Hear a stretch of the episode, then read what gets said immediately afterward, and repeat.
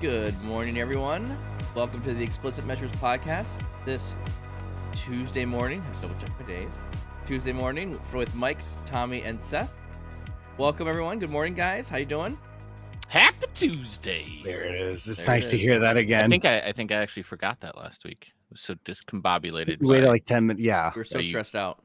hold up, hold up. But let, let me replicate by you guys and for those of you that are with us live, thanks for giving us another shot. Yeah, right. Not as many. Last week we had some travelers and we uh, tried out a new approach to see if uh, we could take the show on the road without Uh-uh. giant buckets of gear. And the eh, answer Uh-uh. to that is Buckets nope. of gear still doesn't fo- solve the problem. Yeah, believe it or not. Yeah.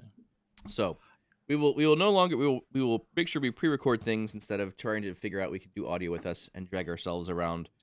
Apparently the the internet at Airbnbs are not as great as you'd think. So Yeah, um, what a surprise! Welcome back to the frames, gentlemen. we got some I new know. swag. One thing coming on here for those of you who are watching online. Hats have come out. We have the PBIX hat. Funny story already.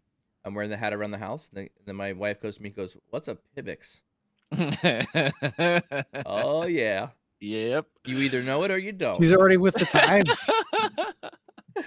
So I was like, it's it's PBIX, and then we had some other friends. They were like, I was I was wearing around some friends, and they were like, so so what does PBIX stand for? I'm like, it's the file type of the Power BI um, reports that I build, and then literally right after that, what what is the PBIX? It's the file type of. I answered the question twice because you were like, people weren't getting it. It just wasn't clicking. I was like, you know what? Like This is just- XLSX. Yes, exactly. you familiar with that? Yes, that? exactly. So I was like, oh, you know what? This conversation's over. This conversation's over. You don't. You clearly don't understand BI and intelligence. If you're asking, if you're asking, you're If not you're in the asking. know. Exactly. This is yeah. There's gonna be there's gonna be an episode coming up where there's there's no explaining of the jokes. It's just gonna be lots of It's a, jokes. it's a, it's a secret society.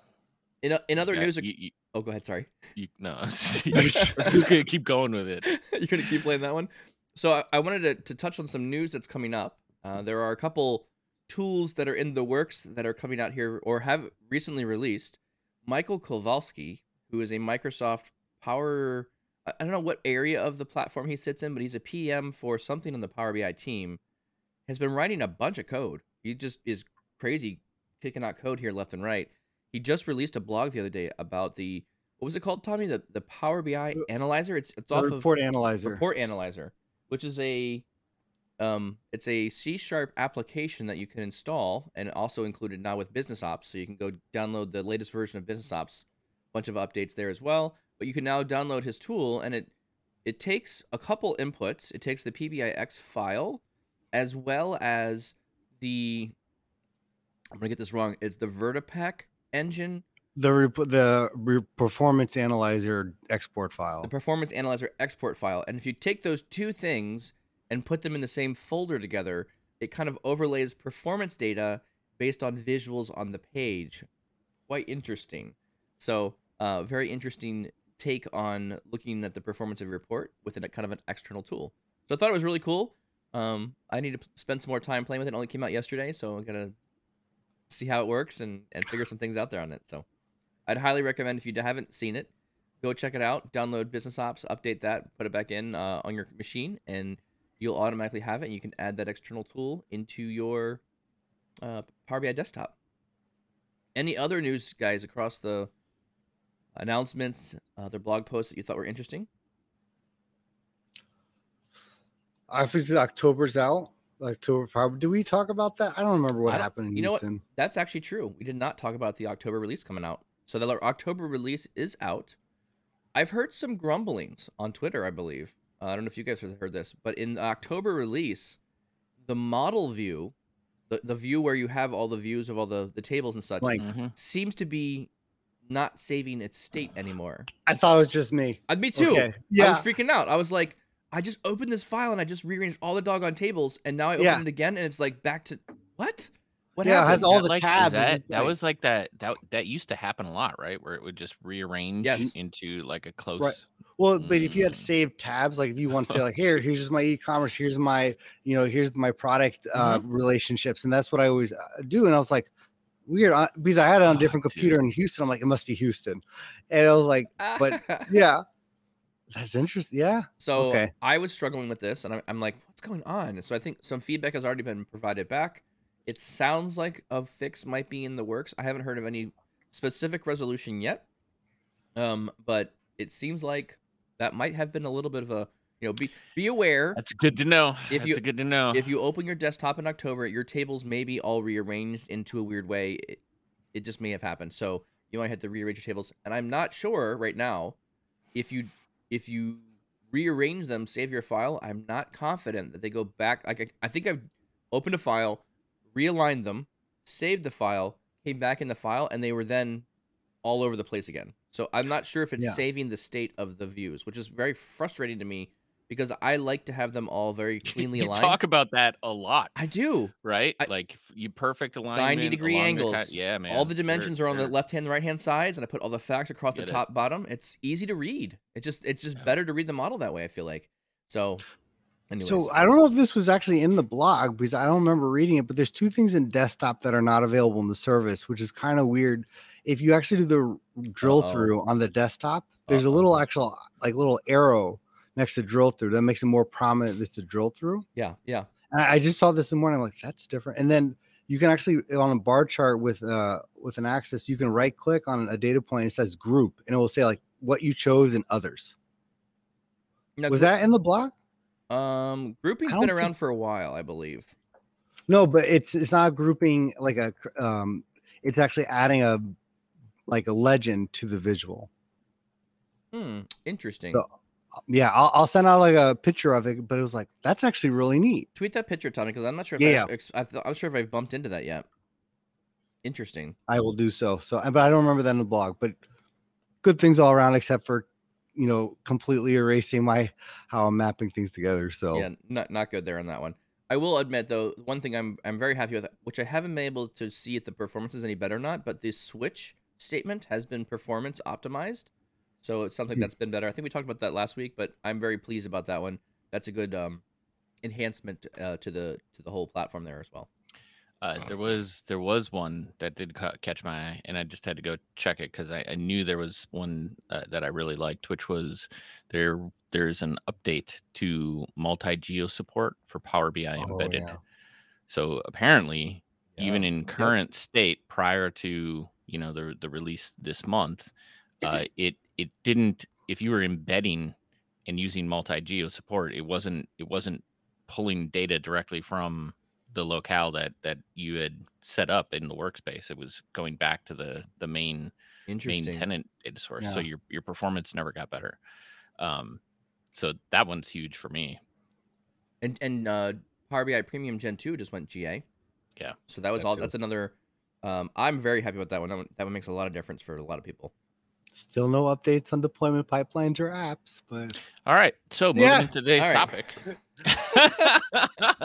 still waiting Don't- for that. I don't Yeah. want to get derailed too much. Exactly. I like that Today's one. about my grievances in Power BI. Okay, so yeah, my let's let's not do grievances in Power BI. Instead, we instead we will move on to the topic of today's going to be our vision, strategy, and staffing. This is we, there's been a couple of conversations we've had around governance so far.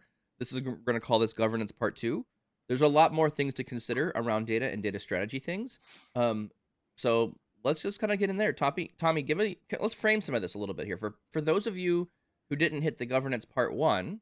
Just give us a little frame, Tommy, around you know what are we saying by when we mean governance? What what does that look like? yeah. So this is like you said, part two of our series, and if you haven't watched the previous episode, which was episode forty-five, we kind of introduced what governance is and based on the Power BI adoption roadmap by Melissa Coates. And there's so much in this particular uh, resource in this article that we kind of just touched the surface. We actually just kind of started with the statements again, like what is governance? You know, is it the user empowerment? Is it what people do with the data? You know, what it is and what's not. Yep.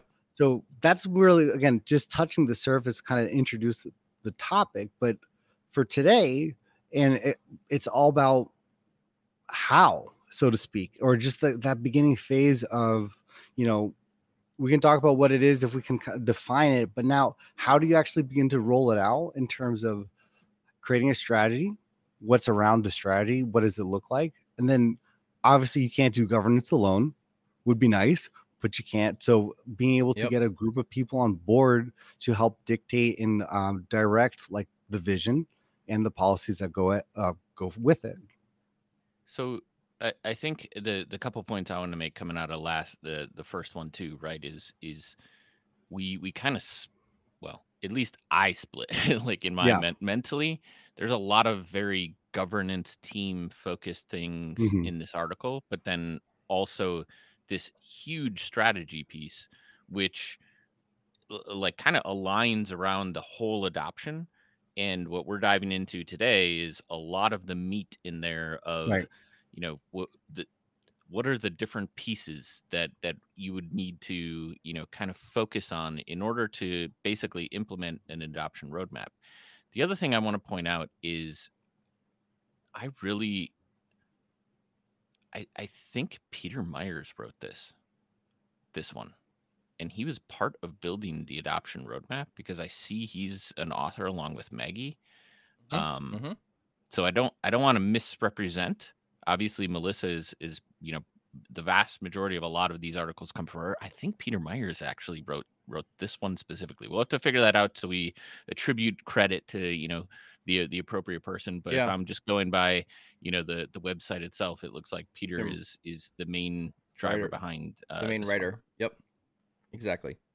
So one one thing, and again, I, I apologize, guys. I sent this on to you in a little bit after the fact here, but I was doing some homework on this this morning and just trying to read through some of the. There's a lot in there in the, in the adoption roadmap in the whole governance section. A whole lot of good pieces in here. Tommy and I had a very interesting conversation around part, a very small part of what governance can look like, data quality, and being able to Mhm. identify data stewards of various parts of data and who owns them and what is the process to update those things. We're there's there's a whole lot to governance. There's there's providing access to people to data. There's there's creating the data. There's promoting data. There's a whole lot of topics here, but this is one very narrow area where Tommy Tommy was like, well, how do you do like who owns this stuff? I said, well, the BI team can't own everything. We we can't be the experts in what says and what the finance team says, right? The finance team decides what pricing will look like. That's that's their job. That's their data.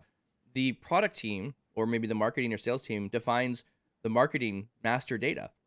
Mhm. But you're going to have data sets. You're going to have multiple pieces of all of this information combined together to build reports. But when something's wrong, you can't go back to the BI team and say fix it. It's not my data. I'm I'm a steward of the data. I'm helping dis- disseminate that information to the organization. But ultimately, there needs to be owners of data. And I was talking to Tommy how I implemented a data quality, basically scorecard, and we had identified on a column by column basis for a single data set around product, ma- very narrow area. Product master was very important. People defined the products. People owned the names and description of the products. People owned some of the engineering dimensions and the weights of those products, a different team. Someone owned the pricing of those products, financial team.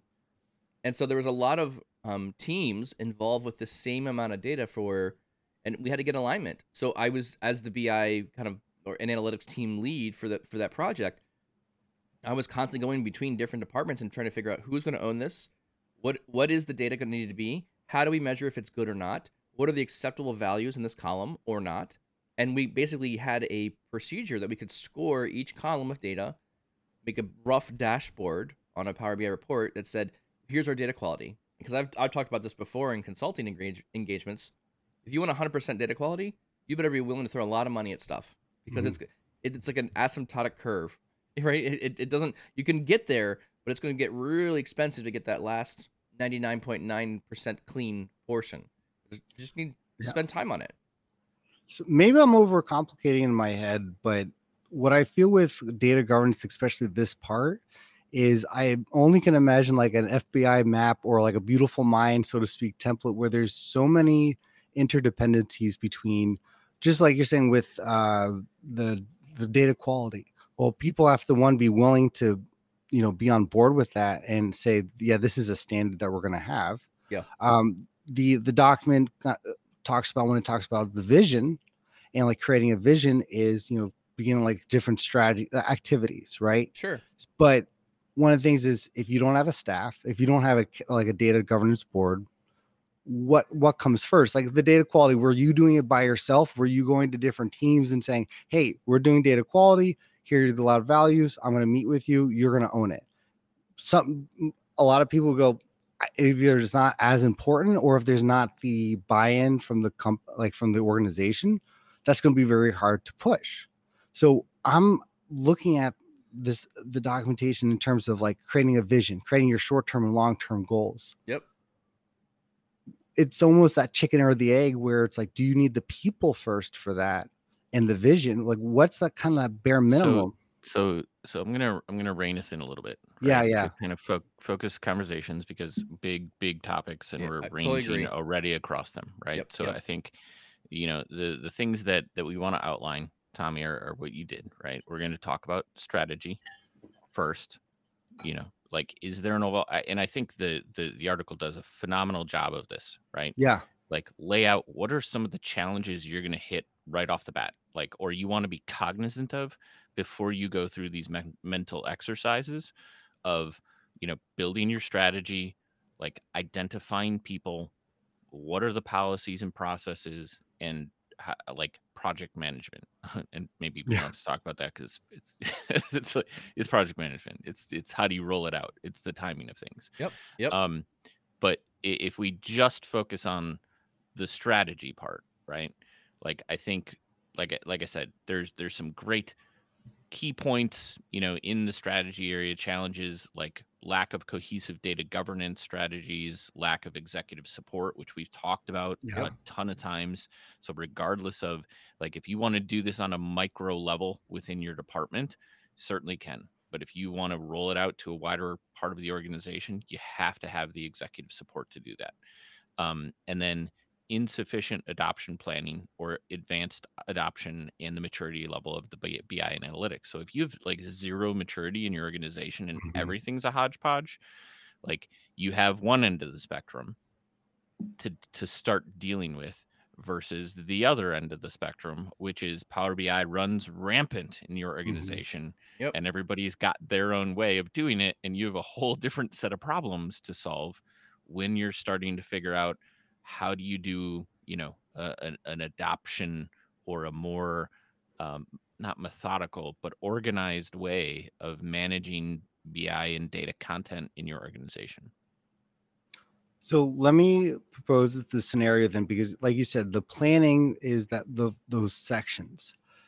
Let's say you're the BI guy at your company or responsible to put together a governance program, and there's no staffing because that's kind of where the documents kind of outline of like Mhm. how do you staff. Do you start with, in a sense, the strategy of by yourself? Obviously, you need the executive buy-in, but what would you guys say in terms of outlining the vision, outlining the objectives of the data governance board. How important is getting basically that by yourself, like to write that up by one person, or is that more of a team effort to? The first thing they say here is basically like assess the current state of the data culture adoption and can uh, validate the focus and the scope of the program. Is that a one person job? i think you're doing the evaluation yeah. Okay. i mean essentially you know who whoever is paying attention to Mhm. to, to us Yeah. or, or governance in general right like you're the one that's gonna like is trying to drive the adoption of power bi within your organization. So this is kind of the the high level overview or the litmus of like what is the current state of the organization?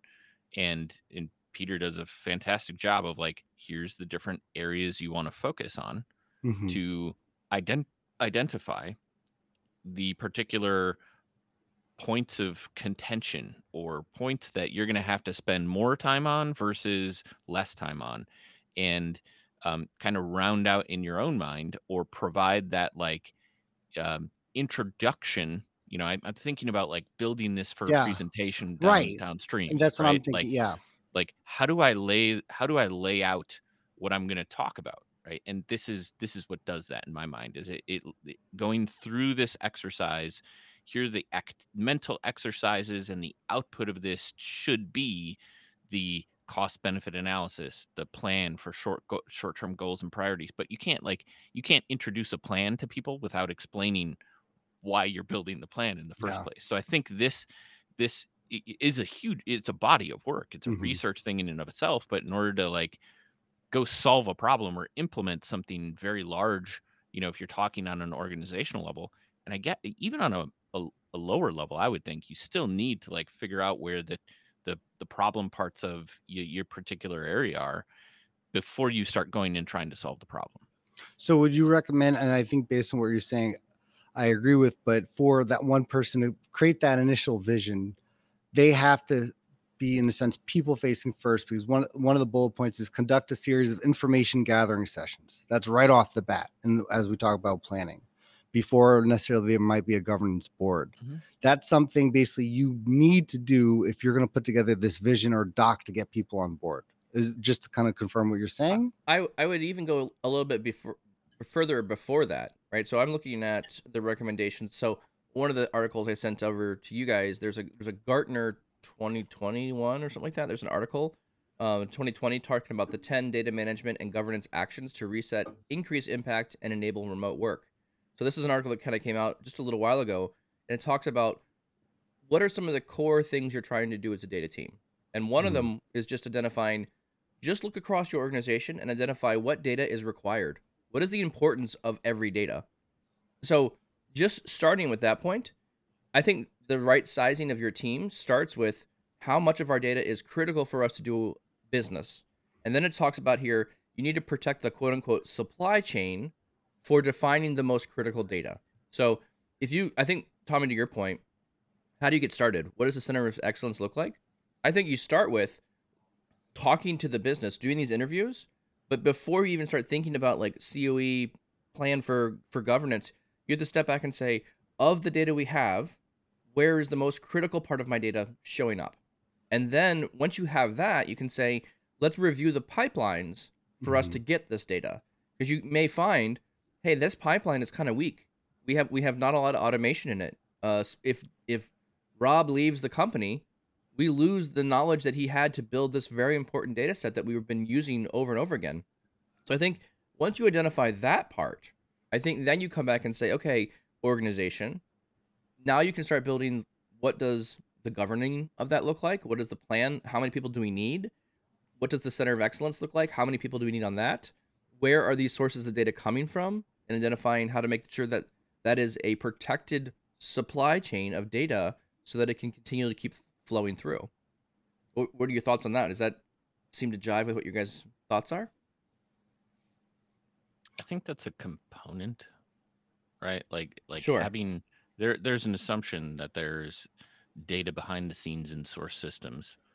Mhm. Um I I don't know in my mind that doesn't play front and center in this particular mm-hmm. conversation. Okay. Yeah, because I, to me, I think I'm getting hung up on or struggling with is the idea of putting together that, you know, current state and the long term goals, that strategy component to me is like the most integral thing to get right off the bat. Like, if you don't outline that and the business value for it, like it's going to be hard to get people on board to want to do it. Yeah, but I'm saying like that only hinges on good understanding of what data you have. You can put strategy around things, but if you don't know what you're trying to strategize around or what your your Right. end state needs to look like, then I think you miss part of the strategy piece. I think you will. Sure. I, I, th- I think you sit down and say I- yeah. that that part is core, and then once you identify that, then you say, okay, now we figure out what the strategy is to maintain these enterprise pipelines of data, and from there, that that formulates your strategy. Because I think that is the enablement that you want. And this Gartner article talks a lot more about, you know, the work remote movement has accelerated the need for companies to distribute their data quicker, faster. It's more online based anyways. And so there's a there's a larger movement to go faster to the cloud because we need these systems that people can use Mhm. their data in various places. And and I don't disagree with you. Yeah, yeah, right? yeah. I, I like the data pipes and data access is like we can't do anything without it, right? Like Mhm. so but I think that that's a piece of like organizational readiness, right? Like are you even ready to like roll out a, a, a Power BI adoption thing or you know is it is the rollout of what you're going to be doing only specific to end user proliferation because your entire organization works off Excel spreadsheets, Right. Yep. right? Like the like what what you're what you're I think talking about is is a very key component of one of the parts of kind of laying the framework for where do I need to start? Like what are what are the problems I'm I'm gonna run into when I create an adoption framework, right? Or a strategy of how I'm gonna roll Power BI throughout the organization. There's this giant elephant in the room, Mike, that you're talking about, which is, you know, here's the, here's how I want to enable end users access to these systems or i have these systems that are in silos and that's a component that i need to figure out in here Yeah, yeah, yeah. right?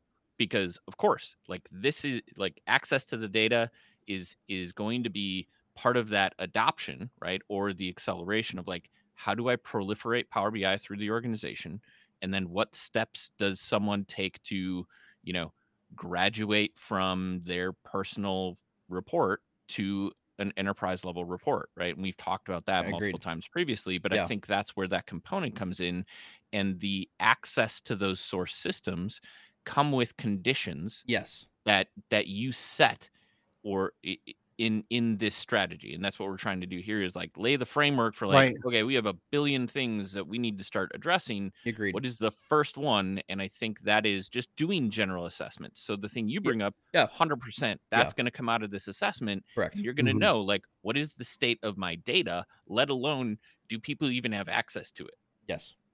Yeah, and I love that Seth because very intertwined, especially in this part uh, of the documentation, is data culture. Like you're not just assessing data governance, or you're not just trying to get the short-term, long-term goals of governance, but it very much ties in with assess the current state of the data culture and the adoption and the long-term goals to align your governance with the data culture. And I think that makes a lot of sense because it's not just about those data sources or where the data is coming from, but it goes back to I don't know in a sense how people behave or how people interpret. How are people defining things in their department or teams? Yeah. yeah So to me, that's very much part of this that I, I really do love because that that's part of your short-term goals. Maybe you know, like we need to figure this out right away. and and i like honestly like as we sit here i would say from the overview page i said in the last podcast as well like from the overview page i'd go right to this strategy section Mhm.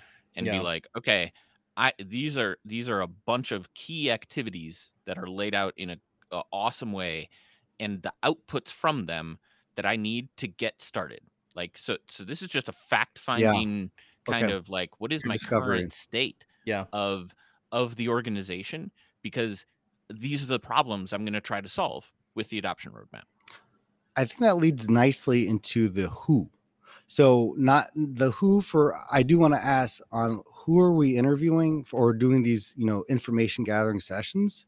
And I think that kind of aligns or will kind of correlate with um, staffing your data governance board because you can't roll out governance alone. You may be able to create your vision Agreed. alone or but obviously you need people in your organization who have the expertise and the influence so let me let me ask the question first how do you identify who you're getting the information from for kind of understanding what that current state is would you say it's every single department so yeah Go- we'll kind of leave it there Go look at your email box.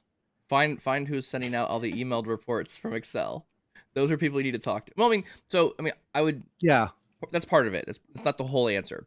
I was kind of jokingly unjust there, but um, I I would say though, right? Talk to your C level executives. What reports are they looking at? Kind of walk through what what is the data that they're observing on a day to day basis. I think I think you start with the people who are making decisions about what we're doing.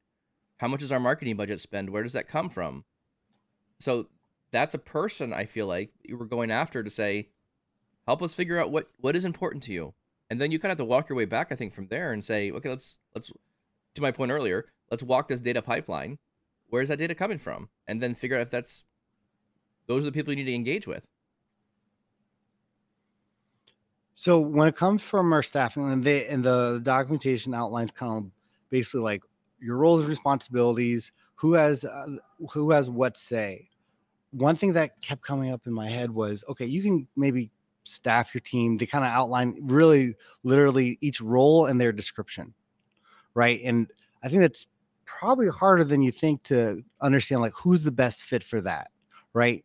Because unfortunately, with organizations, you're dealing with politics. You're dealing with people who, you know, I think the morale, who sh- who is the best fit. Well, I think you're moving on to the next point yet. I don't. you know, Okay, I was curious. okay. I want to hear Seth's point on how do you find, how do you find these? Uh, how do you start? Right? Where where do you? Yeah.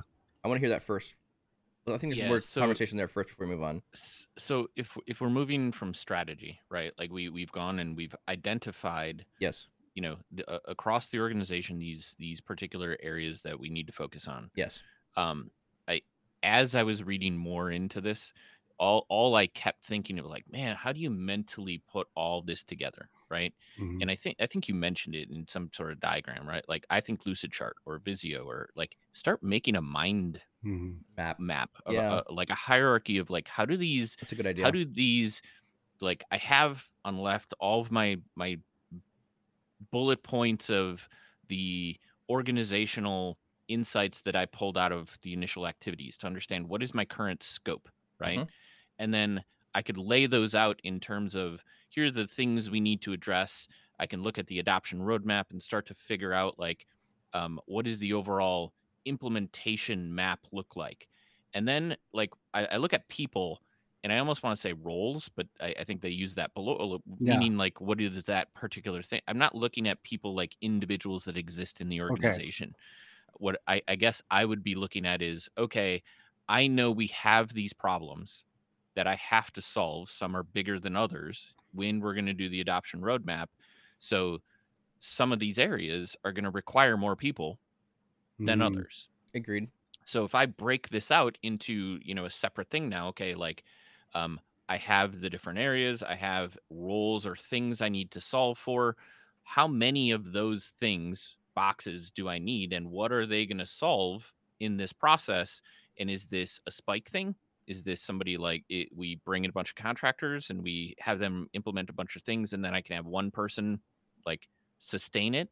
Or is this an organizational effort first before we get into the like breakdown of each particular uh, adoption you know uh, area governance board coe et cetera et cetera so these are just like hey we need like this is what i think based on our current state of the organization how we utilize data mike to your point Mhm. is it accessible Yep. et cetera Yep. like here's the path for resourcing and then can we fill those things with people that we currently have and and that gives me a litmus of like okay what is there a, an appetite for increasing personnel or resources to cover what i think we would need to do for adoption or is adoption going to take much longer than i thought it was and, and we're going to you know Yeah, stretch no. stretch things So, out yeah. because that that gets into the conversation of like how long it would take for you to roll things out Agreed. So you're so you're saying if if I can repeat back,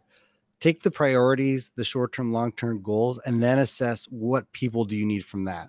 I'm, I'm not there. I'm not. I'm not Okay. there in short and long term yet. I, Okay, just okay. purely Or just from the like, strat, yeah, insights I've gleaned, yeah, objects of like how this is going to start to lay the- out, and then. I'm gonna I'm starting to plug in roles uh, that that need to be played in each of these areas.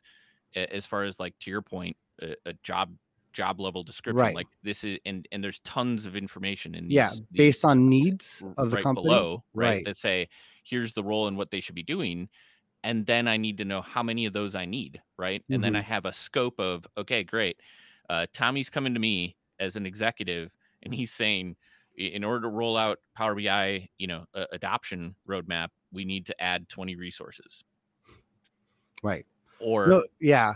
so, No, right? so this is So, this is yeah. my hes- this is my hesitation right now with with this uh, not not the approach. I think the approach is appropriate. I think I think we have to.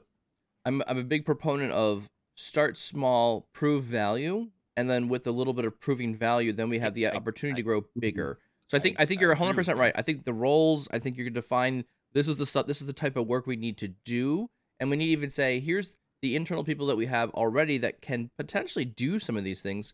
Makes a lot of sense. Yep. But I'm thinking initially, I'm thinking there's probably one or two people who are wearing like six hats, right? To Sure, get to sure. get going until we say, hey, a couple months down the road, this is really working. We're getting, we're actually outputting, or we're actually providing governance and proper access to things that is Yep. winning. And then at that point in time, I think you can say, okay, we're going to add, as we add more data sources, I think is one of these give and take things. If the organization finds value from it, you say, well, we're managing three or four sources now with the team we have. You're actually asking us to add to 15. So if I had to extrapolate to a larger team, we can't do this with three people, right? You have to at least make, you know, as as you prove your worth, you need to come back and say, okay, we've done it with this. This is what we think we've staffed now, or this is what we've got going with the the bare bones team or the, the minimal part. Now let's talk about growing that to a bigger audience. Or you know, the, this is asking, give us more data sets. You're like, okay, fine. We need Yeah. two more people. Like, and that I think that is a better, a stronger case there. Um, when you kind of do that iterative, like prove value, you know, see that it's working, and then you can then grow the team out from there. Because yeah, Yeah. and i'm i'm not arguing for your implement like you're you're pushing for resources right now what i think you bring a great point mike though is in in those roles or areas are there are there spikes for introducing a new business unit Mhm.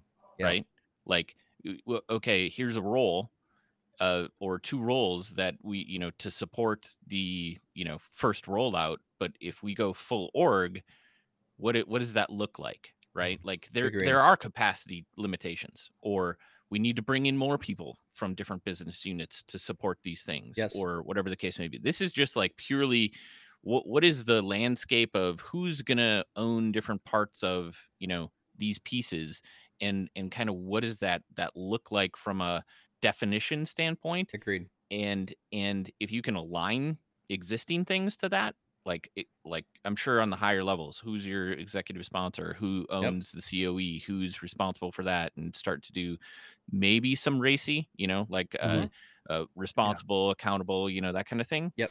um in here it, it's just the landscape of like here here's the things and kind of merging some of the overview strategy into the the breakdown for your particular org So I I like that, and I I'm agreeing with the idea of not necessarily having the full staff right off the bat where you address the needs. Sure. Right off, you know, like where like where are our biggest priorities now? Maybe we start with a team. Maybe we start with a certain part of governance that we really want to accomplish first. I think what what I'm struggling with the is though, if you have a subset team that is supposed to influence data for the organization, they need influence. And even if you have, uh, let's say, you know, the key stakeholder, your chief executive officer, someone on board with this, if you have a subset of the organization doing a subset of the governance off the bat, how much influence are you going to have to change things? And I think that's where I'm struggling with is if you almost to play devil's advocate, but if you don't have, in a sense, a fully fleshed out staff that has the branches within the other teams and departments, how is that going to actually make a difference and influence the data changes and um in introducing policies? So I, may not I, I think I think part of this is well, so I so here's where I think I think there's a federated approach to this. So I've done a couple COEs where it we kind of started them from scratch, and I think it, it really hinges on. Uh, and James makes a really good point on the comment here from LinkedIn. James is talking about all these people you're talking about have a day job, right? Right. Not not every company is coming in and greenfielding two new positions to be solely around data governance and data management of things. 100% I would Oh, also yeah. I would also echo though there are people doing something like this today, and my whole big point around just Power BI in general is when you bring in Power BI, you remove people's pain points around other things. For example, when you're partnering with these individuals, and how do you how do you get buy-in from these different leaders? I've always said this. You want to make sure that people that are participating in the Center of Excellence, part of their goals for the year are to participate in the Center of Excellence Mhm. every every company is making goals well most companies are making goals for their employees and saying we expect you to kind of do these things and we're going to measure you on your participation on these things whatever that may be. And hopefully and when i was at johnson controls we had really clear goals. The company had financial objectives which got broken down into departmental goals which got broken down to manager goals which got broken down to employee goals. That way everyone's kind of marching the same direction. So i feel like a portion of this is for key individuals if you want easier access to your data, if you want access to the back end system, if you if you want access to the ERP level data earlier in the process, not this pre-groomed business object universe thing, right? If you want the earlier access, we'll give it to you, but here's some of the conditions to play with this, right? we want we want your participation. We're going to have once a month or once a you know week meetings around this information. You got to show up, and so you make some very simple goals for those people to participate, and you start leading that. And I, I think there has to be at least one person in the COE that is like executive level sponsored person, right? I think you do need a person in the COE that has a majority of their role is to run the COE. Mhm. So one thing I, I wonder, I don't unless we had another topic here to, to keep on the staffing um, topic. I can't can't help but thinking is you get this group of people together from different teams, departments, different outlooks. I, w- one thing that I'm struggling with it too is the idea of you have to manage now the differences, the conflict, and the politics. Because if I'm in a role with somebody else Mhm. and I have greater authority, right? How how does that manage? Can one can that same person who put the vision together also basically be responsible for that or managing that? Because because that that will come up. So that was a that's another key point that's in the article. So if you go down halfway down, it's talking about um, under the governance planning in the people section, right? You're asking a question. Mhm. There needs to be some level of confirming who has the decision making approval and the veto authority with that data thing. Mhm. There's going to be people who say, "I need this data this way. This is the kind of data I need. Just give it to me. Uh, just let me have it." But there has to be someone on there, and I think that's where part of this comes from. Uh, you know, the a governing policy. And again, I was at a larger company, so we actually had team members that were actually that their job was to govern data across the organization. So we would come up with an idea potentially. We'd have to go back to this larger board and get approval for some of these things. And there was someone who just could, could say, no, we're not doing that. And we then have to figure out, okay, is there another solution? What, what is an acceptable solution? Can we negotiate this? Can we put the data in a different place that is acceptable? Can we scrub some of the data out because it's too proprietary? We can't give this out to people. Like, what does that look like? I think there's still that negotiation that's still happening there. Yeah. Well, just getting that level of buy-in. So Agreed. I, I, I, I think I think we're we're moving into policies and processes, Okay. right? Which which is sounds Yeah. fantastic, right? From from a people perspective. So if we've, I, I'm just in some ways I'm I'm kind of visualizing this, right? So I've I've Sure. built built the components that I need for an adoption. I've identified, you know, strategically what are the pain points in my organization. I've defined yes. people Yep. that might be filling the roles within here mm. and now now what we're talking about is the how how these thing how these entities The how interact. Yeah. I- Right. I, think I think one point I want to make is you've identified, you know, pain points, areas, people. I think there's a body of work of what is the responsibility of that area, and do you have the bare minimum to support the the needs of that area? Mm. Because that that's that's a development effort of likely documentation or, or some process. Yeah. And then the policies are are kind of like the paths in between these you know entities and how it interacts with the end user right Yeah. like and this is where i think you spend a lot of time related to how people that you know data access paths for you know promotion of certain things um and i'm going to make either really stupid analogy or one that'll like interconnect what i'm talking about i Let's I go. honestly, I honestly think like if we talk about strategy, this is nothing other than questions and answers and you doing requirement gathering. People are facts and dimensions, and the policies are the relationships and calculations. Ooh. It's it's it's a model. Like it, it's it's that sort of framework, S- t- right? And if we're we're I'm- drilling it down on a report level, I'm still right? digesting this. Can you can you give So- do it again? Because I think I, I like the analogy that you're putting up here. So overall, the overview is like what is what is the scope of what what it like what is the problem? Yep. And what are the things that are important to the organization to solve? Correct. Because the adoption adopting Power BI has to solve problems within the organization. Totally. Otherwise, you're not going to get any buy-in. Exactly. It's not going to do anything, Exactly. right? Defining the areas and the people who are responsible are really identifying like what like a fact and dimension like what is your relationship in the construct of this organization and Hmm. then the the policies and processes that we develop are the relationships between these entities and how they interact with each other. Obviously, the only difference is we're going to have a ton of relationships in between these things. as Yeah, yeah, yeah. Just one. Yep. But I think the, the, in context, I was like, oh, that kind of works. you know, if we're if we're trying to mentally understand like the concepts of each of these different things, we talk a lot with with report authors Yes. right? And in my mind, I'm thinking Lucidcharts and how these boxes interrelate. But I do think there's a, a, a close enough parity in here that if you're struggling to grasp kind of where I'm coming from, like that, that kind of may bring it together. As long as you're not updating to the October 2021 desktop.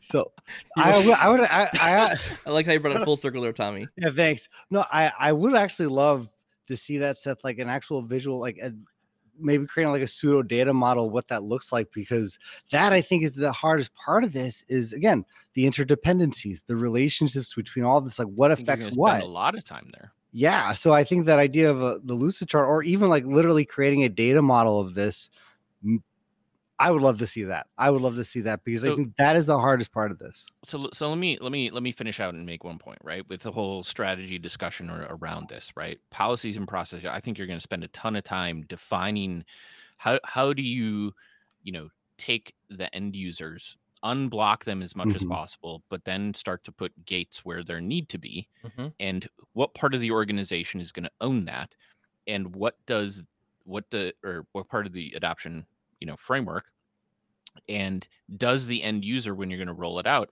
have the, a clear understanding of how they tackle issues as they come up through this pipe or web of of responsibility and i think like overall in my mind the strategy is is getting this laid out mentally for yourself so you've you can speak to it you can talk through it and you have a vision and then you figure out how do you roll it out because i think all of us agree you don't do this all like you don't do this do all the work and then roll it out because that would be the approach of like massive waterfall you Yep. like you build build it and they will come like that is Oh, not I don't think that works very Like, well anymore. but i think i think mentally this exercise is imperative to understand Mhm. before you then go i'm going to segment out these things i'm going to pull in the pm right the project man and i'm going to i'm going to see how this rolls out because i'm going to start with this business unit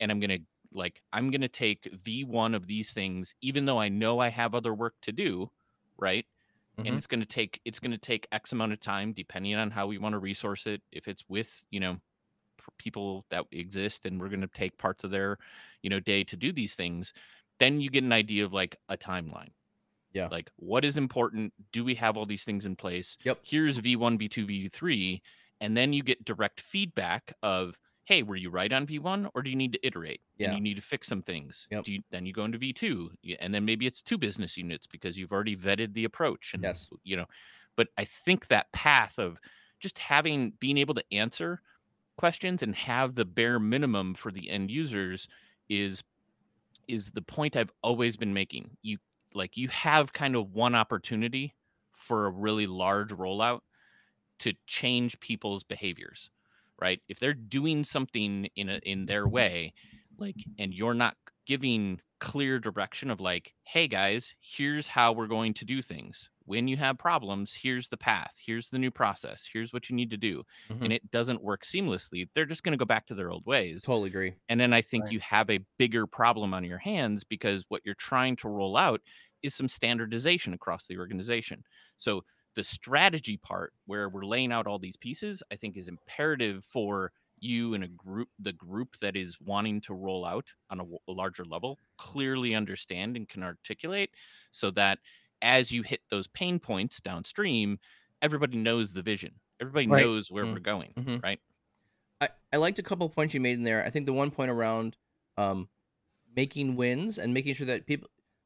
I, I'm again. This maybe this you said it in a different way. I think a better way than what I say it. But if you don't remove people's pain points, they won't use what you're going to use. Right. Right. If, it, if it's still hard to work with it, it's going to be they're going to not adopt it. And so I think a, a large portion of what we're doing is trying to listen to people's pain points, hear what they're saying, and remove those pain points in a in a in a good way such that whatever we were producing is creating less friction to get to the data, to provide action on top of data for their daily jobs. I think I think that drives a lot of good adoption in there. Yeah, I think my final point would be Seth. I think that's just a perfect summary. It's one like how do you sell it from the onset, but two, the ability to orchestrate the ongoing, especially that initial thing, to get people to continue to see that what the vision is and what that outcome is, is going to be integral. The mm-hmm. so for me, it's selling it initially, having that idea of you know being able to sell that to the staff or your a stakeholder, but then as you go through the first few meetings that they can actually see oh there's an actually a difference now there's actually that business mm-hmm. value now Exactly. and that ability to orchestrate that and communicate that like that's in a sense the role that i think we would all play in in the scope of the data governance rather than dictating what it's going to be Your your best man. your best user to help you push this forward is the users who are actually finding value from it. yeah right? So the people that are say this worked for me, right? You you whatever you're doing, that one person is doing the governance and having executive buy-in at that level. Good, you need that, but your best, you know, voice for Yeah. why this is working is the people that are finding the daily value from it, and they're saying this is working, and they they jump on to the to the the culture that you're trying to produce, and I think that it's it takes a little bit of time because I remember I was in one department that was very heavily analytical and I was other teams were having issues with data things. And so I went I would go to them and I would did a uh, build it show like well, I, I can't remember the pattern I was using. It was like a, it's like a build it, help me, sh- uh, guide me, something like that. It's kind of like a, a pattern, Yeah. right? I'd go in, I would build the first solution. Like they'd have a problem with data, we'd go in, we'd build a thing in Power Query, and like, here, I can help you get your data together. I'll make it easier. And they're just kind of like, I don't really know if this is going to work. So I build something for them initially. The second time they have a problem, I help them build it. So they they do the driving. They drive and I kind of guide, right? And then the third time they build it on their own and they come ask me for questions if they get stuck.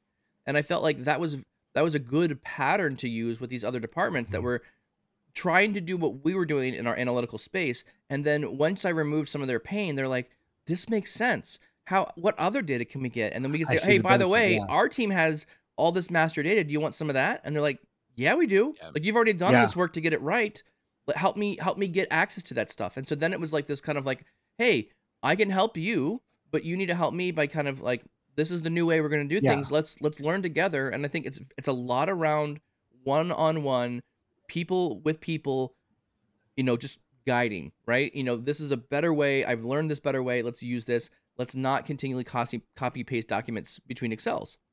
and Let's- that's a think win That's Yeah. a win. I th- Mike, I think like if you're gonna encapsulate or keep one one thought in your mind, it's it's that right. If you along the veins of like, are you saving money or making money, right? Totally. Are you in, are you enabling a user to do their job better yes. and faster? Yes.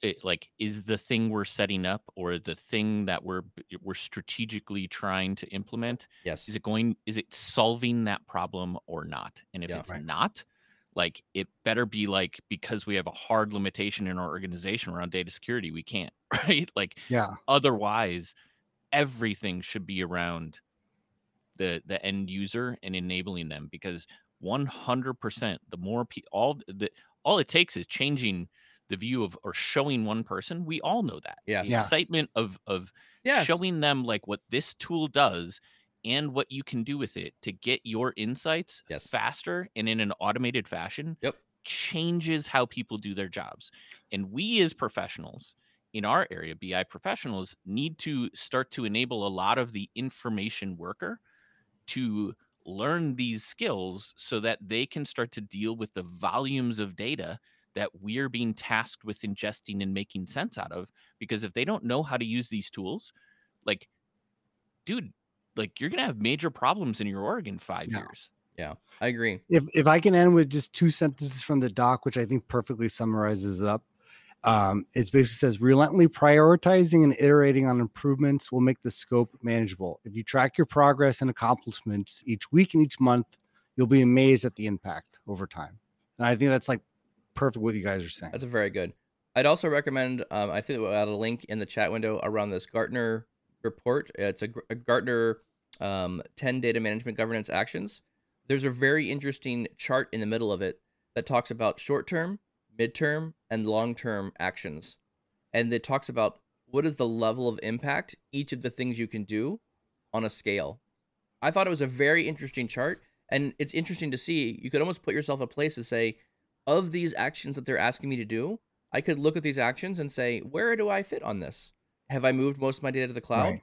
Have I been able to support virtualization with APIs?